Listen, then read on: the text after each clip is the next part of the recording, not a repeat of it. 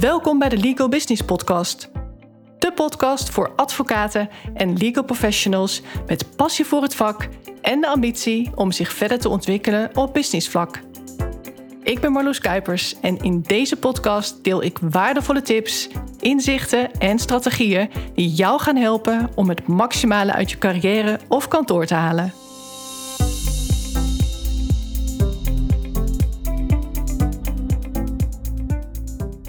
Sprak laatst een advocaat-partner en hij gaf aan dat het hem opvalt dat jonge advocaten de normaalste dingen, gewoon dingen die bij het advocaat zijn horen, toch spannend vinden en deze ook het liefst uit de weg gaan.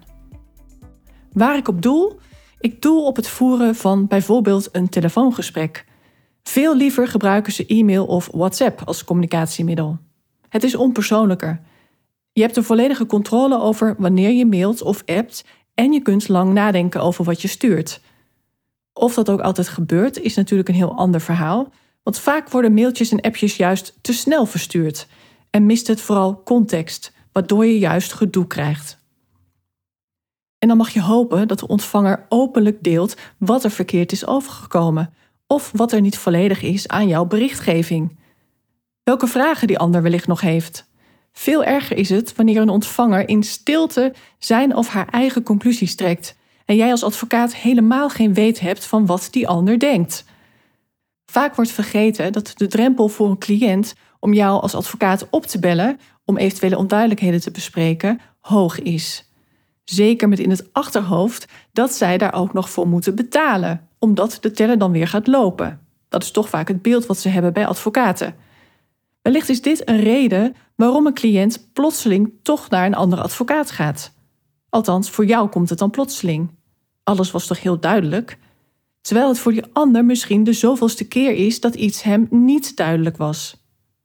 Het kan heel goed zijn dat er iets in de mail stond waar die persoon bepaalde conclusies aan heeft verbonden. In plaats van het gesprek aan te gaan, gaan ze dus naar een ander.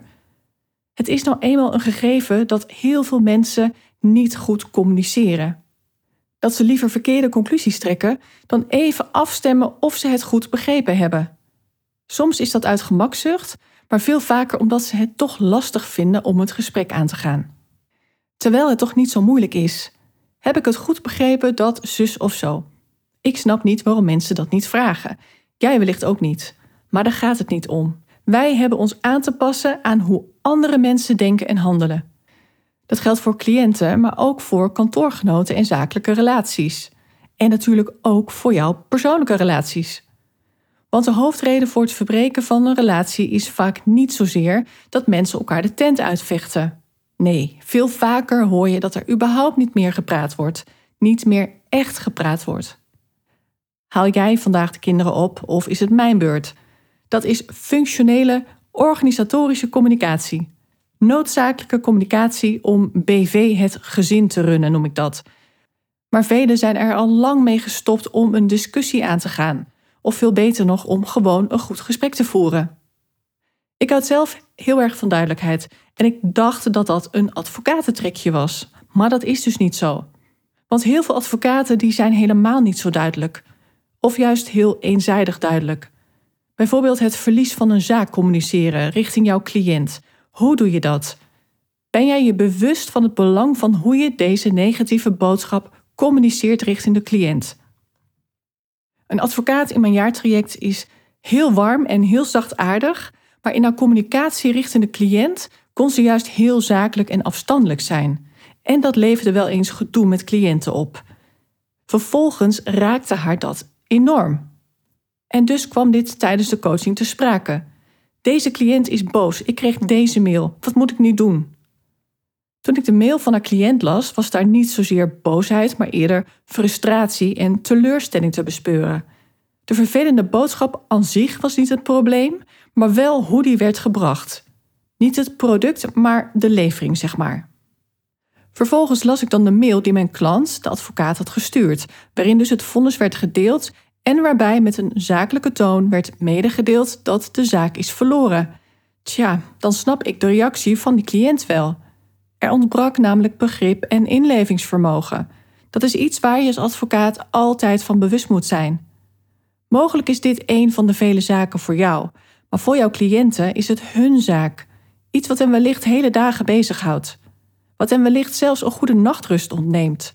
Ga je daaraan voorbij, dan maakt het niet uit hoe goed je inhoudelijk bent. Een cliënt zal geen warm gevoel bij jou hebben. En dat is uiteindelijk het allerbelangrijkst.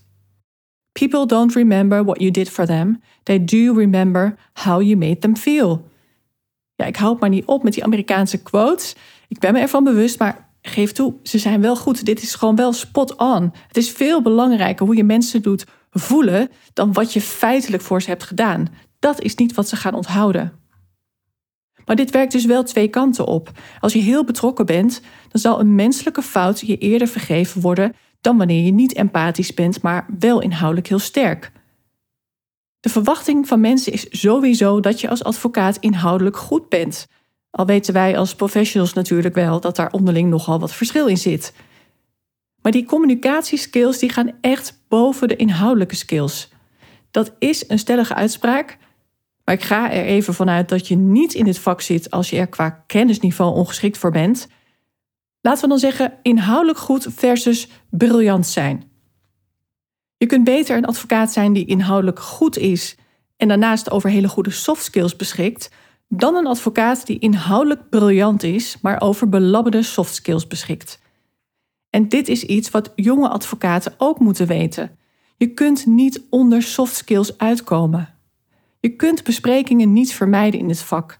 Je kunt persoonlijk contact niet vermijden als advocaat. Verbale en non-verbale communicatie is allebei heel belangrijk. En daarvan moet je mensen soms ook face-to-face zien. Of dat nou online is of fysiek. Maar een cliënt met een lastige zaak kun je niet goed bijstaan als alles via tekst verloopt. Zo ga je geen echte connectie met iemand aan. Hoe ga jij als jonge advocaat goed worden in onderhandelingen voeren of in pleiten als je gesprekken uit de weg gaat? Om een zaak goed te kunnen oppakken, moet je in staat zijn om de juiste vragen te stellen. En soms kom je pas op de juiste vragen door een gesprek, waarbij gaandeweg bepaalde lagen worden afgepeld, wat weer aanleiding geeft om een nieuwe vraag te stellen. Een vraag die je van tevoren niet had kunnen voorbereiden, omdat die laag nooit was blootgelegd tijdens alleen schriftelijk contact. Cliënten moeten je soms eerst vertrouwen voordat ze je bepaalde dingen toevertrouwen. Advocaten die dit snel voor elkaar krijgen, een sfeer creëren waarin cliënten open durven zijn en jij als professional weet welke vragen jij moet stellen om de juiste informatie boven water te krijgen, dat onderscheidt een gemiddelde advocaat van een hele goede advocaat. Naast nog vele andere vaardigheden uiteraard, maar dit is er één van en een hele belangrijke. Hoewel er dus jonge advocaten zijn die echt communiceren uit de weg gaan, zijn er ook genoeg jonge advocaten of zelfs rechtenstudenten die zich al heel erg bewust zijn van de kracht van soft skills. Ik vind het dan ook heel leuk dat ik gevraagd ben om daar een lezing over te geven. Wellicht komen er nog interessante dingen naar voren tijdens de QA na die lezing. En die kan ik dan vervolgens weer in een volgende aflevering met je delen. Mocht jij vragen hebben over soft skills, misschien wil je er zelf beter in worden, of wellicht zie je dat binnen kantoor. Wellicht zijn er bepaalde advocaten die hier nog heel veel winst kunnen behalen. Mocht dat zo zijn, laat het mij dan vooral weten. In mijn coachingstrajecten ligt daar namelijk enorm de focus op. Naast het ontwikkelen van de juiste commerciële skills natuurlijk. Maar die gaan vaak hand in hand. Mensen doen zaken met mensen. Zonder goede soft skills word je ook commercieel geen uitblinker. Daar ben ik van overtuigd. Ik ben benieuwd of je het hiermee eens bent. Laat het even weten. Leuk dat je weer hebt geluisterd. Breng ook gerust zelf een onderwerp in hè, voor een aflevering. Die uitnodiging die staat nog steeds. En wellicht wijd ik er dan wel een hele aflevering aan. Ik wens je nog een mooie dag en tot gauw.